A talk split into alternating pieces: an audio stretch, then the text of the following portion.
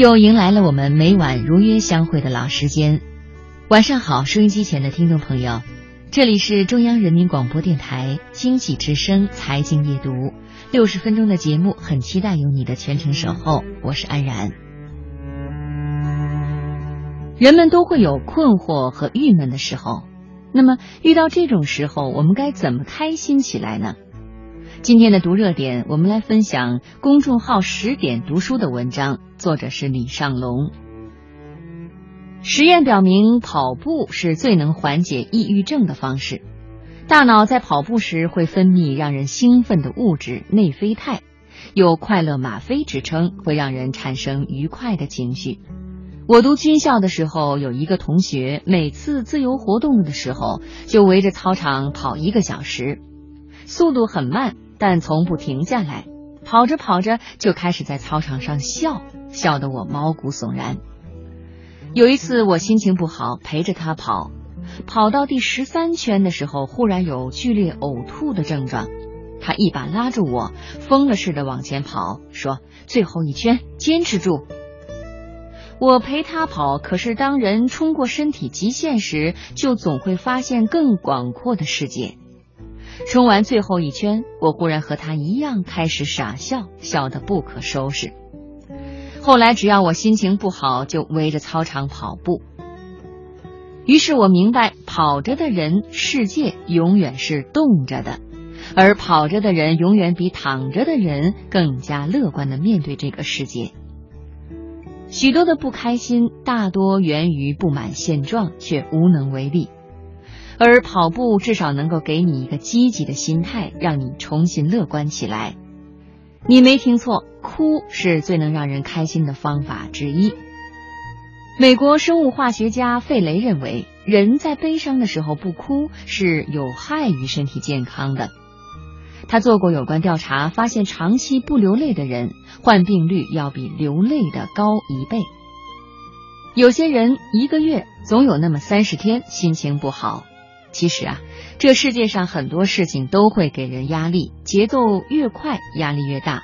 难过、沮丧很正常，与其硬扛着郁闷好久，还不如哭出来。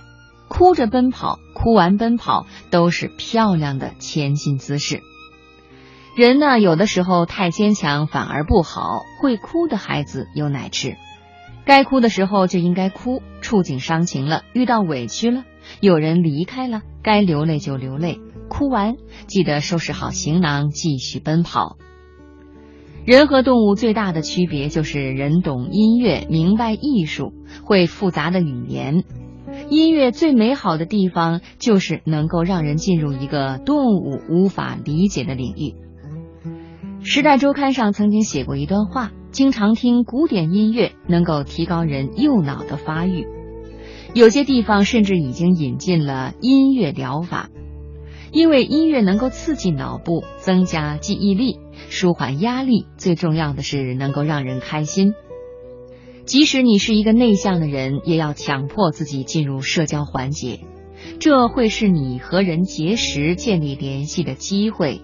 这些连接呢，能够让自己不那么孤单。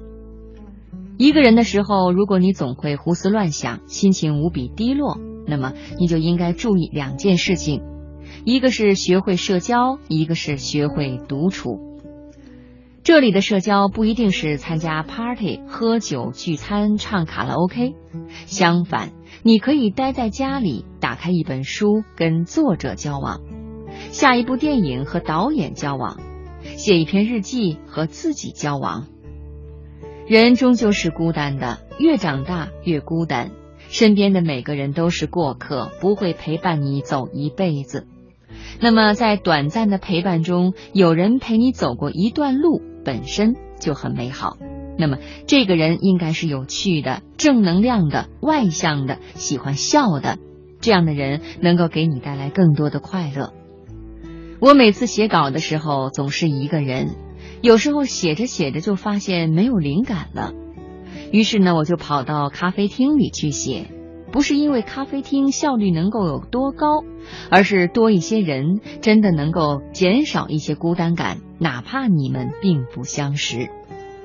每到周一，我就坐在桌子旁，把这周要做的事情写在本子上。除了这些，我还要干一件事情，就是约两个一直想见的朋友，或者周末去一个没去过的地方，吃一家没吃过的饭馆。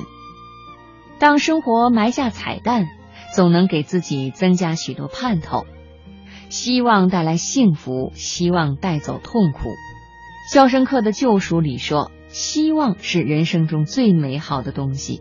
一个没有盼头的日子，必定负能量缠身，像一个圈一样，一圈圈的跑，有规律无意义，跑着跑着就精疲力尽了。生活总要有个期待的事情，一个快实现的目标，一个想要去的地方，一本想读的书，一个快追到的姑娘，总之，一段希望。